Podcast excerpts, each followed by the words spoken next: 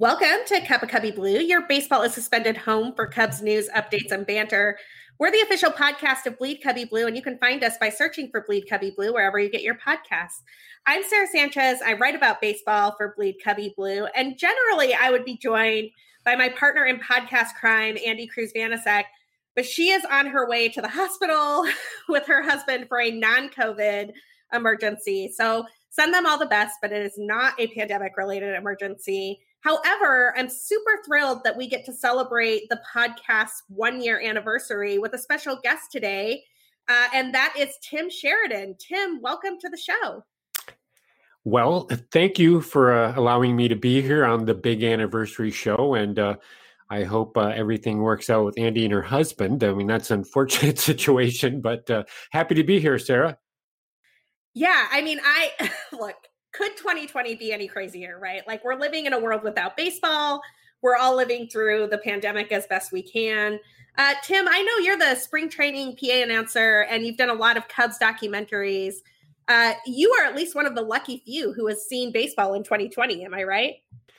Uh, I did. I uh, did get to witness the Cubs um, leading up to the spring training games. Uh, I'm always down there at the ballpark, uh, going all the way back to um, the days at Fitch Park when they were playing at Hohokam, because uh, as people who follow the Cubs deeply and through spring training, they know that some of the the really fun times and the unique time to be around the team is actually before the spring training games start. When they're when they're there they the pitchers and catchers show up and you can actually be like right up there the fence about you know 10 feet from them they walk right by you when they switch fields and you can kind of see what's going on, get a feel for the team. So I really loved that particular time. And of course, um, I would go down there even before that because a lot of times the guys would be working out on their own before pitchers and catchers showed up. And so there are times that I would be down there with my video camera and filming the goings on there. And sometimes that could get kind of funny and and interesting because it was very loose. They weren't really official practices. Most of the time back in the day, uh, conducted by Tim Buss. They called it oh, uh, yeah. Camp Bussy, the strength and conditioning coordinator of the Cubs for so long. Now he's over with uh, Joe Maddon with the Angels. But uh, yeah, so I love that time. And then um, then we went into the games, of course, and uh, this spring, and then we got shut down, which really kind of stunk. But you know that's what happened, and we're all just rolling with it. So, but I I was happy to be able to uh, announce the games that I could and watch the Cubs as much as I could over this, you know, past uh, time during spring training. So we're here. We're here. I think that we're here is about the most perfect yep. summation of pandemic life I can imagine. You know, Andy isn't here today, but I'm going to kick things off with her favorite question, which is a question we borrowed from friend of the show, Rob Neyer, when he came on. Uh, we love to know what is your first or favorite baseball memory, or you can do both if you want, but just give us an idea of where your love of baseball comes from. Okay, well, uh, actually, my my first baseball memory actually wasn't a great one. I I don't know why this just came into my mind, but um, I was taken out to to join a t-ball team, and I think I was like four years old, and uh, my grandma uh, was there and dropped me off at the park, and she kind of basically said, uh, "There's the field. Go on down there, and uh, that'll be your team," type of thing. Well, at four years old, I didn't wasn't really too keen on just walking up and you know introducing myself to a ball club so it didn't really start off too well it wasn't until about uh, a few years later maybe it was about seven that my dad uh, took um, me and my brothers out to the old Metropolitan Stadium in Bloomington, Minnesota, because I oh, grew oh, yeah. up in, in Minneapolis. And uh, we went to a game. We sat out in the left field bleachers. And Harmon Killebrew, the great uh, slugger for the Twins at the time, hit two home runs. One landed not too far from us. So basically, uh, I was hooked from that moment on. So that kind of uh, started me off on my love of baseball. And then, of course, uh, like so many boys growing up, I thought I was going to be that guy out in the major league uh, ball field. Didn't end up quite working out that way, but you know, I just tried to figure out a way that I could stay close to baseball uh, at that point. But that's kind of how I started off my early memories. Man, I I've never had a home run come right to me. I the closest I got a few years ago, I took my dad to see a Yankees Red Sox game when I was living in Boston, and it was a Father's Day present. They came out for Labor Day oh, weekend. Nice. So obvious. What was that? I said nice. Oh yeah, it was so. You know, my dad grew up in Arizona and New Mexico, and now lives in Utah. He had never seen the Yankees play in person and the, the, Yankees are his favorite team. So I couldn't get oh, him to wow. a game in New York, but I thought I could get him to a Yankees Red Sox game at Fenway. And honest to God, we're sitting in the center field, like left center field area, and Dustin Pedroia hits a home run that's coming so close to us, you can like see the ball getting bigger wow. as it approaches you. Yeah. And it landed about five five rows in front of us, but that's the closest I've ever come to a home run ball. That's still so you know it's so cool when when that happens and a ball gets close to you or have an opportunity to you know feel like you're seeing like the real part of the game right there in front of you. That's it's always fun. It's the greatest thing. One of the things about baseball that I think people miss is how close fans are to the action and how much we get to interact with the players as they're, you know, if you're sitting down the third baseline, you can see somebody come at you for a foul ball or the players who go out to the bullpen, the pitchers who are walking out there before the game. I'm one of those fools who gets to the game two hours early, no matter what, because I want to see everything. yeah, well, and that's even amplified um, more at spring training because the ballparks are are smaller and more intimate and that type of thing. So you can really get up close and, and personal, especially if you're one of the people like you who gets out there early and gets into the park as soon as you can. Um, it's fun to watch batting practice. I've always enjoyed that. And um, one time, actually, I was this is not how it should necessarily go, but I was uh, filming or taking photographs or filming one of the two, and I was actually in the stands, um, but just on the edge of the stands, and someone was signing autographs. I forget who it was. Maybe it was Ryan Dempster or someone.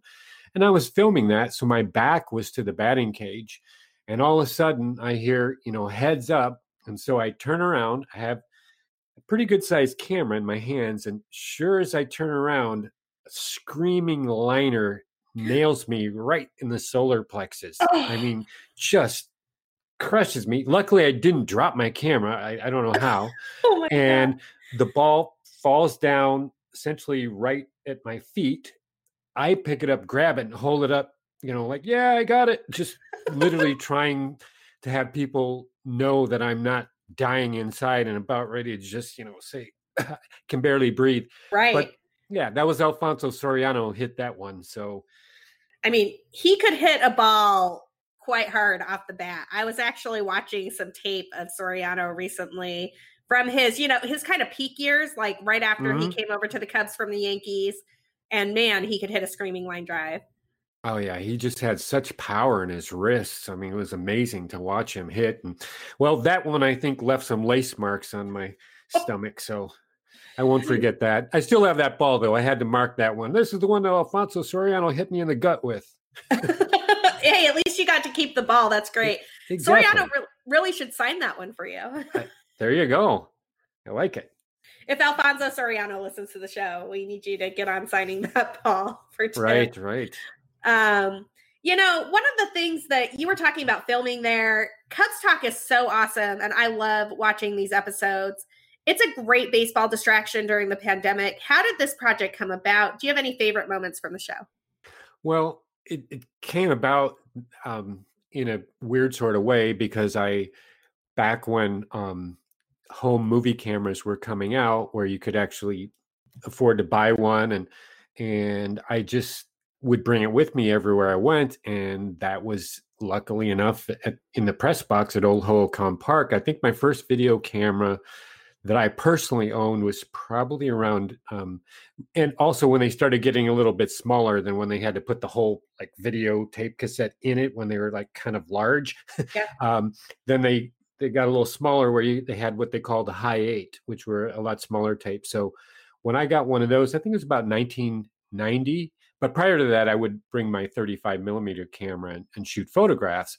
But once I got my first video camera, it was like, all right, I'm I'm shooting video of everything that I see got to be in the press box, and that was where it was the old press box at um, Old Hohokam Park, where it was wide open. And I was lucky enough to be right behind home plate as a public address announcer, right between WGN radio and TV when they were broadcasting. So wow. it was just this unique place to be. And I kind of asked the people around me, hey, you mind if I shoot some video? And, and again, it looked like just what it was a little home video camera. And um, they're like, ah, no, go ahead, no problem. So I started shooting. Anyhow, long story short, years down the road, I realized, wow, that's kind of historical stuff. It's Harry Caray. I mean, I was shooting him right next to me as he was singing "Take Me Out to the Ball Game." In fact, one time he was swinging the microphone, my public address microphone, so violently back and forth that he hit the camera, smashed my camera. But luckily, he didn't break the lens or anything. But oh, um, but that's how close I was. And so eventually, I thought, well, you know what, I could and probably should do something with this. So I had the idea to put together a documentary, and I had my background was kind of in um, in television, so I had, worked as an editor and producer for a couple of the uh, network affiliates in the Phoenix area um, out of college, and so uh, I started shooting everything as if I was making a documentary, and that was my plan. And I was interviewing anyone I could, and um, but I like to do it as well. So it wasn't just that I wanted to do this documentary; it's just I enjoyed filming, and I ended up filming and filming every spring and getting so much um, on tape that it was kind of overwhelming. So when I really decided I wanted to put together a documentary, like an hour to an hour and a half documentary, I had a hard time figuring out what was going to go in and what was not going to go in because I just had, you know, at that time, hundreds of hours of oh, wow. of uh, stuff that I had recorded, so and interviews and everything, and so I was kind of waiting for that big moment, and that would have been, I guess, when the Cubs won the World Series. But um, long story short is trying to figure out how to synthesize what is now, you know, well over a thousand hours of footage into an hour and a half is just like mind-boggling and so um, that's where the idea of uh, i had watched the ted talks as a matter of fact and i thought you know i could do something on a weekly you know mostly weekly basis every week and do like a segment of a documentary or you know something different out of my archives and then i could do that you know until I run out of stuff, which is probably never, you know. So that's kind of how the uh, idea got started. Well, before I ask you my next question, where can fans find these awesome documentaries, these weekly clips that you put out? Well, they can go to my website, Boys of Spring, which actually um, I think Al started Bleed Cubby Blue uh, like the very first, same spring that I started my Boys of Spring website and basically i was kind of thought if i'm at spring training and i'm shooting video and, and photographs why not you know give it out to the cubs fans who are you know the avid ones who want to see what's happening. And um, so i've had that website ever since um, and that's boysofspring.com and so they're all there. They're also on youtube of course which is uh, you know where they're hosted. So you can go to cub talks um, on youtube or my name tim sheridan on youtube and it's pretty easy to find there and then you can see. So i started the cub talks last year and i think we had about uh, about 30 episodes last year and now i i started actually had did one while i was at spring training and then the whole covid craziness happened and so I, a few weeks back i started um, getting into them again. So I think there's three more. I think we have four for the uh, season two, and they're you know ongoing. So we'll be popping one down every week. That's so awesome. I mean, COVID probably lends itself to a whole different angle of all of this, right? I mean, I, I've been writing a diary of life without baseball. Yeah, I saw that. I read some of those. nice. I'm glad. I hope you enjoyed them. But that's sort of been my thing. I'm like, we don't have baseball right now, but we have this historic absence of baseball. It's not really something any of us has ever lived through, minus the strikes shortened seasons. Right. And that's really different, right? That's a labor dispute. And you know that there's a procedure going on that can end it. It just sort of feels yep. like this is such limbo. It's so weird. Yeah, it totally is. It's just everybody I talk to is the same thing. They just kind of they all scratch their head and they a lot of times don't know what to say or kind of have a hard time figuring out you know what's going to happen going forward it's really kind of nutty Right. I mean, I actually think the wisest people have no idea what's going to happen going forward. You know, they have exactly. like, I listen to these like epidemiologists on TV, and the smartest ones are all like, you know, 18 months, maybe two years. We don't know. It's going to be different. We're going to try to figure stuff out. And it's all about being adaptable and just really taking care of each other and making sure that we put ourselves in the safest positions possible.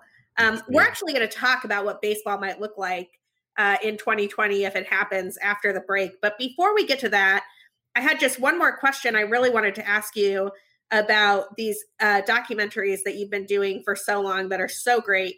Do you have a favorite moment or a most memorable moment aside from being hit in the solar plexus by Alfonso Soriano that you'd like to share with people and maybe what episode they can find it in? Well, um, you know, I have D- different episodes I, I enjoy for different reasons. Um, I'm a huge fan of history and baseball history, so I really love some of those. You know, there's some people who maybe aren't into the history aspect as much, and uh, but just being lucky enough to be around um, certain people and capture um, some of their memories while they were still here, and some of those people have passed, like the um, the late um, Vince Lloyd, who was a longtime Cubs um, radio announcer for I think 23 years, and then he also was uh, with Jack Brickhouse on WGN uh, from I think like 1949 until like 1983, wow. um, and Yosh Kawano, who is the longtime trainer, like 60 years with the Cubs, and he never gave out interviews, and so I was lucky enough to get a chance to interview him. I think it's the only um, interview that I've ever seen that he did talking to anybody on camera. Oh, um, oh, wow. So I like those, but I also love the ones that are more uh, kind of funny or uh, fun stuff. Like there was a hitting contest between Gracie Sandberg um, and uh, Dunston, and uh, the, Dunston just could not stop like jawing it at uh, the other guys, and basically they're you know spring training and, and it's kind of you know it's a little redundant at times and so they play this hitting contest where when you're in bp sometimes you score points by where you hit it and uh, so they're having this contest and, and anyhow Shawon dunston just digs himself a hole that he can't get out of but that's that was a really fun one because um, it also kind of speaks to the intimate environment that spring training is. There's literally a handful of fans sitting there and it was just this really unique moment. Um, so those are fun. Uh, Kevin Millar, who had a, a brief tryout, you know, oh, yeah. knowing from the MLB network and of course winning World Series with the Red Sox and everything. He was with the Cubs one spring and I I knew he was kind of a zany guy. so I happened to be up sitting in my um, press box seat, and this is at the the newer Hohokam Stadium where the A's actually play now. And I'm filming him because it's just BP and he's standing in the outfield. And then uh, I heard he liked Guns N' Roses. And so the music guy put on a Guns N' Roses song and I'm filming him. He just throws his glove down on the, the ground and his hat, his ball cap, and he just starts doing the drums and kind of doing the air guitar and the whole nine yards. So I like, you know, episodes like that. And Kyle Schwarber, same thing, did a little air. He was playing the air bat uh, to Guns N' Roses. You know, so there's different episodes like that. Um, I actually have I made an a what I call the official Cub Talks trailer, which is uh, only about two and a half minutes long, but that can give people an idea of what you might see on a weekly basis and stuff. So. Well, we will definitely share the Cubs Talks trailer from our Twitter account at Cubba Cubby Blue so that people can awesome. get a better idea of what that looks like. We'll also be sure to link Boys of Spring in our tweets and in the show notes so that people can find it. It's a great way to pass the time during the pandemic. We have a lot more with Tim Sheridan after the break. There is baseball news right now, people. So, you know, stay with us for a minute. Uh, but first, we need a quick word from our sponsors. And we're back. Uh, I have a few things that have jumped out at me in the last week that I really wanted to talk about on today's episode. And I'm going to start with the draft because the idea of a five round draft just absolutely blows my mind in terms of the amount of talent that MLB could be missing out on. And so, a friend of the show, uh, Chris from Turn Up Hair, which is another podcast, which is great, and you should listen to it after you finish this one, put together a list of every team's current 25 man roster and the players who were selected after the fifth round. And I'm not going to read that entire tweet for you, but I will read the Cubs players who were selected after the fifth round because there are some big names here, and I, I it's just stunning. So Anthony Rizzo, David Bote, Kyle Hendricks, Kyle Ryan, Brandon Kintzler, Brad Brach, Rowan Wick, and that doesn't include four international players, including my favorite, Willson Contreras. I five a five round draft. I mean, what is MLB? What do you think MLB is trying to do here, Tim? uh, well, it's zany. Obviously, you you know that they've you know been trying to uh, contract a lot of minor league teams, and maybe this obviously is a, something that works hand in hand with that. And I don't know if you know after the the the five rounds, then it's like it's just a free for all to you know sign like free agents as as you will, like the NFL draft where guys who don't get drafted then they're available to be signed free agent. It's it's weird after having such long drafts for so long, and now they're going to cut it down to that, which is even shorter than the NFL seven round draft. So it's it's very odd. it, it's tremendously odd, and I I've heard a couple of different theses here that like players could be rolled into the next year's draft, which would be a full draft, but that just seems like it would, you know, flood the field for a couple of years and really make it hard for players to be drafted. I guess I also just worry we have no idea what college sports are going to look like in right. 2020. So if you're a player who is at your prime right now, you're like 18, 19, 20 years old, you're ready to enter the draft, and you're about to lose a season of college eligibility, and they're only going to draft five rounds. I just can't imagine what that does to a player's development. I think that you would have a really hard time keeping yourself in that prime state, having all of the at bats that you need, particularly in a world where it doesn't look like gatherings are going to be all that plentiful for like at least a year. I am nervous that we're going to lose a lot of great talent due to this situation. I'd sure be worried if I was a player in that situation that you mentioned. That's for sure. It just, yeah, you you feel like you may not even get noticed just because of you know the whole situation of our world today. Right. And so Keith Law from The Athletic had a great piece on this. I'm just going to read a paragraph from it. I, I, highly recommend you check out the whole thing. Uh, the title of the piece is How the Five Round Draft Hurts Players and Pro, ba- pro Baseball as a Whole. Um, but he, he writes in there there's a big ripple effect from players who expected to sign going back to school or going to college from high school. Division one schools only have 11.7 scholarships per team, and obviously there's no such thing as a fraction of a scholarship people. So like this is some, you know, they did like some math and averages and stuff. Uh, and coaches plan to distribute those under the assumption that some juniors will not return for their senior years and that some of the top recruits will never reach campus. Some members of both groups will now be at school fighting for the same playing time and same limited scholarships, which will squeeze some players out of lineups, out of scholarships, or off rosters entirely. And I just, you know, this is probably the most extreme example of all of this, but, you know, it's sort of a famous story that Mike Piazza got drafted as a catcher as a favor in the final mm-hmm. round. That is a Hall of Fame catcher who would yeah. absolutely get squeezed out of this system at this no moment. Kidding. Yeah, it's real. It's a head scratcher, if you ask me. Uh, I you know, it's always one of those things where I hate to say it, but it's like you got to go back to the money. How? Absolutely, yes. You know, I think that this is totally about signing bonuses. It's 100% about what they need to pay players in order to draft them. And frankly, I find that I look, I get it. The economy is not in a great spot. There's going to be no gate revenue for teams for at least a year. They're probably going to, if they play, they're going to play games without fans.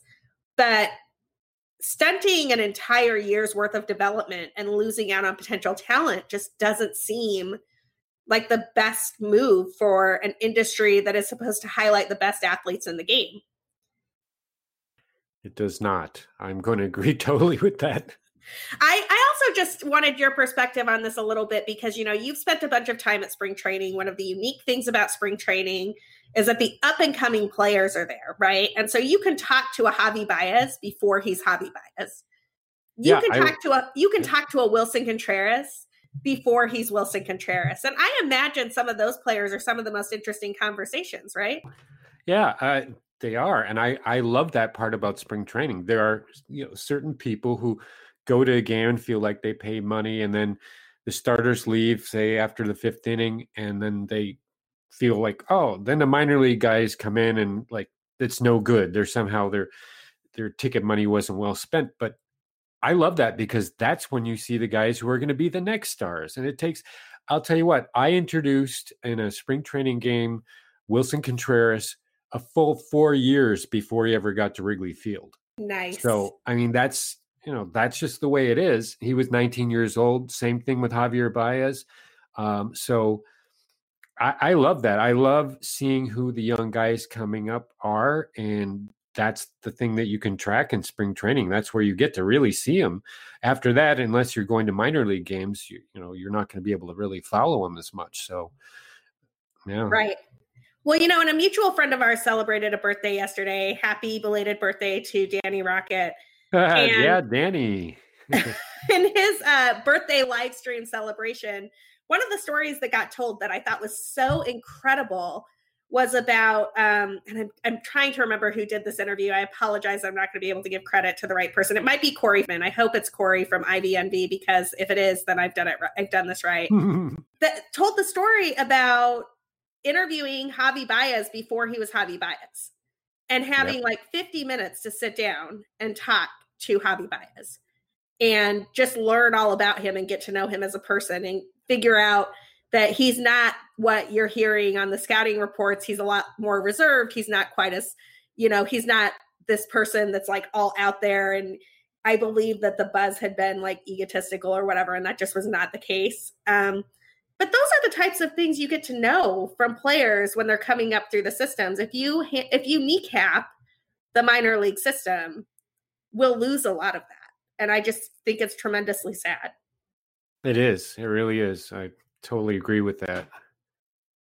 Um, okay, we're gonna we're gonna move on a little bit to the next piece of news, which is also interesting. We've got um, so this is some COVID related news that I thought was really kind of crazy. Apparently, the largest antibody test that has been run so far. So antibody tests, just to remind people, are like they test your blood to make to see if you've had the disease because you have antibodies in it. So it's not the same as the like seeing if you're sick right now.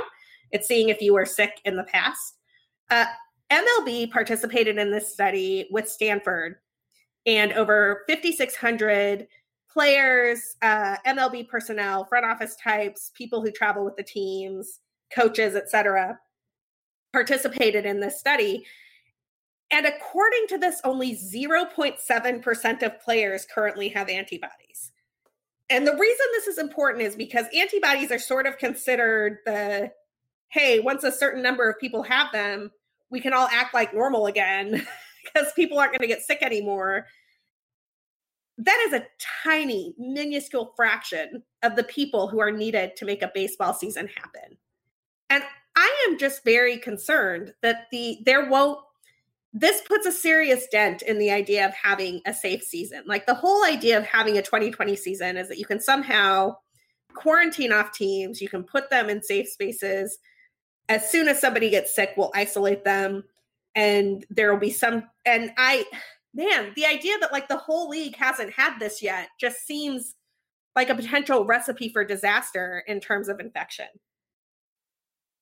Sure does. It's kind of scary. Um, but there's you know there's so many I I read a lot and there's just so many different ways of of looking at this thing and since it is something that, well, in essence, it's relatively new. The whole COVID, because it's it's different than any of the the viruses of the past, and um, in certain ways. And I'm no doctor, so I, I don't want to get on that part of it, but um, you know, people the average people that you, you, talk to that you know you can get like 10 feet away and maybe have a little conversation um they, they talk about like getting the country back to work and and look what Sweden's doing and Sweden's trying to build the, the herd immunity type of thing and that that's really the only way that we're going to get back because the uh, vaccine's too far down the road um, there's so many variables in this and, and baseball with, with that test that you mentioned and that small small number it's just like you say that it's a recipe for disaster if you ask me but um you know they're they're bound to determine to move forward in some way shape or form. Well and i i understand why they want to move forward. My brother and i talk about this all the time we're actually on very different sides of the political fence on this one but I, I don't think this is necessarily a political issue. I right. you know i i appreciate that having baseball at this moment in time would be the greatest break from the long day of pandemic news, working from home, social distancing, masks, all the things all of us are doing to try to keep each other safe.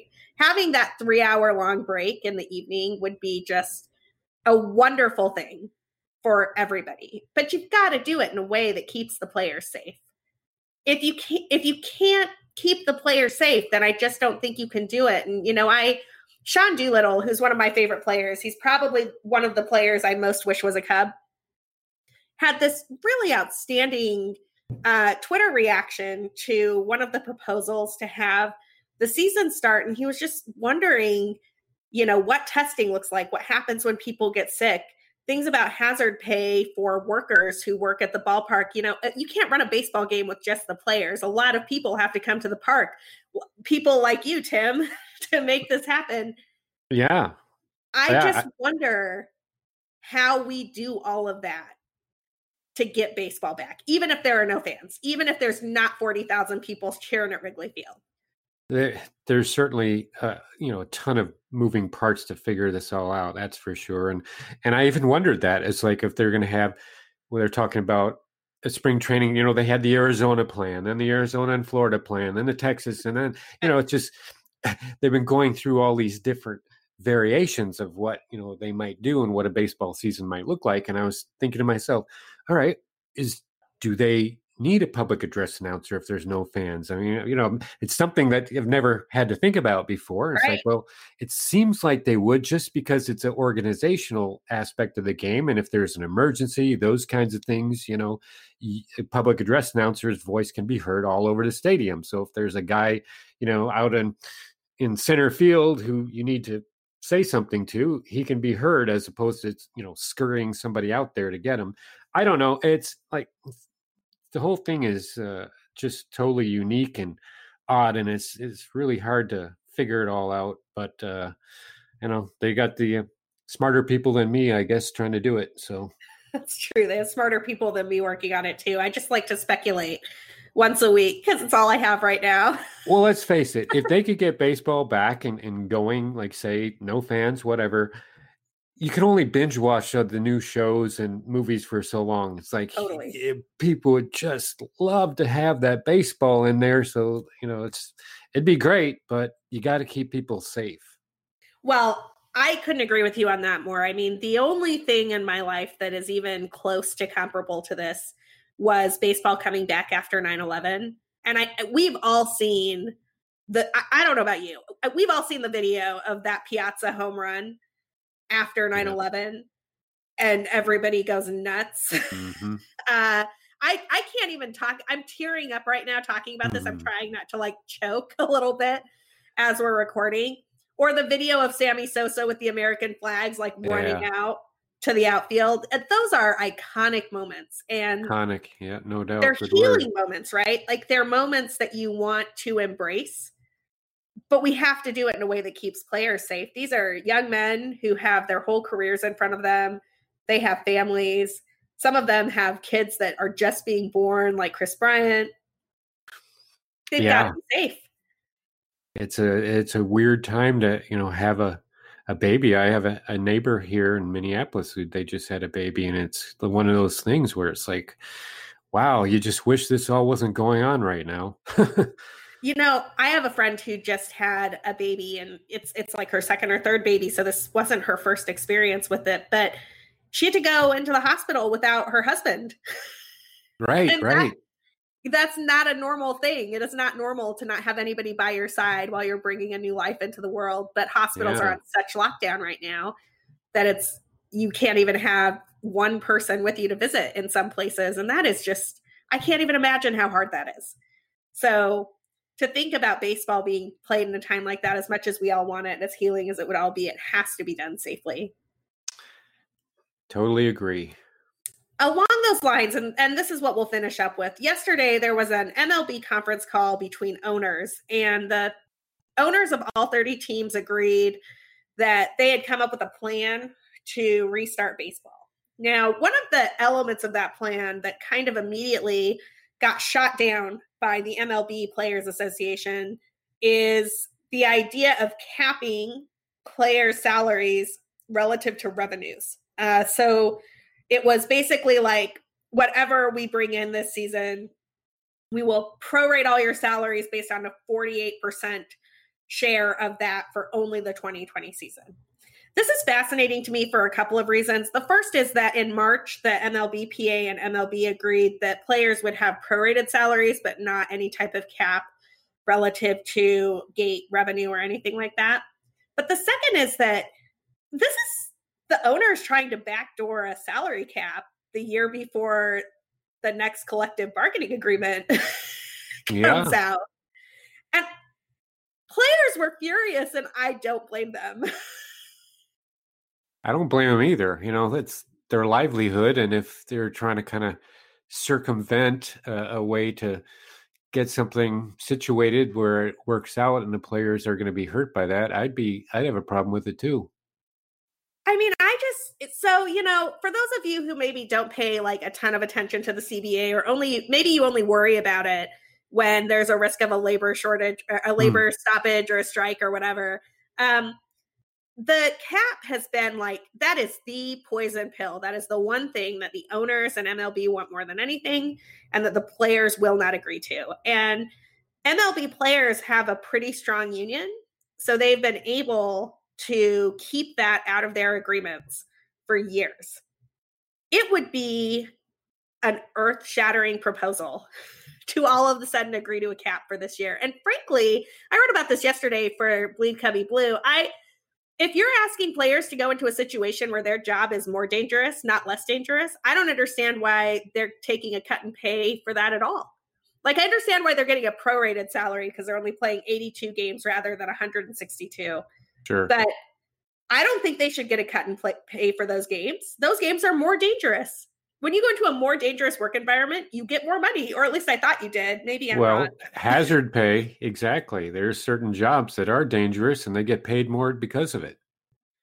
So I'm just, I, am really nervous that that particular element of the owner's agreement, which let's be clear right now, people, because I had a lot of people come at me in the last 24 hours so overjoyed that baseball was coming back because they heard about the owner's agreement. And I had to, I had to kind of bring them back a little bit and say, no, no, no, mm-hmm. we're not yeah. even close to done yet. We're like on the five yard line and we have 95 yards to go. Um, but that owner's agreement is precisely that. It is an agreement that the owners have reached on what would be ideal for them. And now we're going to see what they're willing to negotiate with the players, but also all of the people who make baseball work, all of the traveling secretaries, all of the people you don't see, the valets who are carrying gear back and forth. Those people need protections too. And I'm I'm pretty fascinated about how this is going to go. Yeah, exactly. That's there's so many people that are on the, the kind of periphery of the game that people don't really think about, and they're at risk as much as anybody else with the whole situation. So, uh, yeah, it is the players. That's the, the biggest thing we all think about. They're the marquee, they're the attraction. But, you know, these are all human lives. Let's think of it that way. And, uh, you know, just because you're a big baseball star and you make you know millions of dollars it doesn't necessarily make you any more valuable than you know this other human over here it makes us want to see what you do sure but you know that's the way i feel about it i totally agree with that and you know i mentioned sean doolittle a minute ago. I'm actually um, going to read a tiny part of what he talked about in terms of why players reacted the way that they did to this particular agreement, because I, I just think it's important that people understand. You know, one of the things he says, and, and this is absolutely right. I think about this at least once a day, every day. This is a novel virus. There's so much we don't know. We don't know the long term effects. On top of respiratory issues, there's evidence of kidney, intestinal, liver damage, neurological malfunctions, blood clots, strokes. If you are a world class athlete, do you really want to put yourself in the way of any of those things? Or do you want to risk bringing that home to your family? I mean, I don't want to risk bringing that home to my building, and I am not a world class athlete.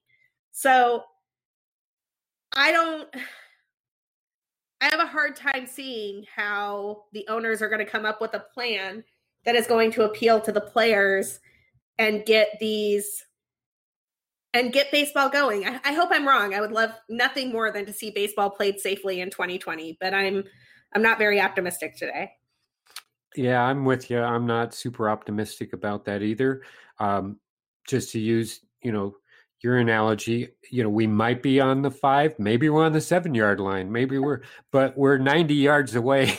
So right. we're going to see. It's still a long way to go, and and so many questions that I would have if I was a player. Sure, the owners can get together and you know say what they think is best, but uh, everyone has to look out for themselves and their families, and that's you know that's kind of the important thing that uh, they will have to come to the table with. Well, you know, and you just reminded me that um, there was another great article in the Athletic, and I apologize I didn't put this in show notes. So I'm not going to remember who wrote it off the top of my head, but there are players with pre-existing conditions. You know, Brandon Morrow is a diabetic. Uh, sure. There are players dealing with pre-existing conditions that make this a substantially riskier proposition for them. Right. And none of them should put their lives on the line for a game. no, you wouldn't think so. wow, I am okay. We got to find something a little bit more upbeat to end. Yeah, I know. Tim, Tim, it's been great having you here. Let me see if I can find something a little bit more optimistic for us to talk about rather than the lack of baseball in 2020. Yes, and uh, yeah, let's let's eh, let's bring this up to a, a nice, high, pleasant note somehow. and well, I don't know, sing, so I'm not going to do it that way. That I know Andy wanted to ask you if she had been able to be to be here. She says, you know. We know that you've been elbow to elbow in the booth with folks like Harry Caray and Ron Santo and we don't want to spoil any of your episodes for people who are all going to Boys of Spring right now to check out those videos. But if do you have a Ron Santo or Harry Caray story that you want to tell us beyond Harry trying to break your camera? well, uh, it just, I mean, I just had an incredible time uh, getting to introduce Harry for the seventh inning stretch because, as as you probably know, well back when when Harry was singing uh, "Take Me Out to the Ball Game" at Wrigley Field, he essentially just did it on his WGN microphone right from his booth. So that was that. There was no exchange of a microphone, no handing it off to Harry like I did because they had pretty primitive environment over at the old Hohokam Park, which was uh, torn down after the 96 season. So Harry was only at the new ballpark in 97 because he passed away before the spring of uh, 98 before the game started and um, so just having the privilege to be able to introduce him and hand him the microphone was like just a thrill and a lot of times and this will actually be an upcoming episode because i think i've possibly shot the only film or video of harry sitting in the stands um, drinking beer watching oh. as a fan and that's what he did. So oddly enough, the old Hohokam Park they didn't start selling beer until um, 1989. Wow! And so yeah, it, which is odd. And um, Mormon community, I don't know what the whole deal was. I wasn't really involved in that. But at any rate, I started noticing, and I knew that Harry liked to go to the games and just kind of hang out and be a fan, even when he wasn't working, when he didn't have to announce a game. So I started noticing him being in the stands and drinking beer. Well, anytime Harry was at the ballpark, he would still work his way up by the seventh inning to get up there to sing the seventh inning stretch. And he'd probably, you know, knocked back a few beers during the game because he wasn't working. But he always made it up there. He always made it a ton of fun. A lot of times with this P- old PA mic I had, there's a locking mechanism. And I've told this story a bunch of times, but um, Harry said, Tim, when you hand me the microphone, make sure it's locked on. So you just give it to me, I'm ready to go.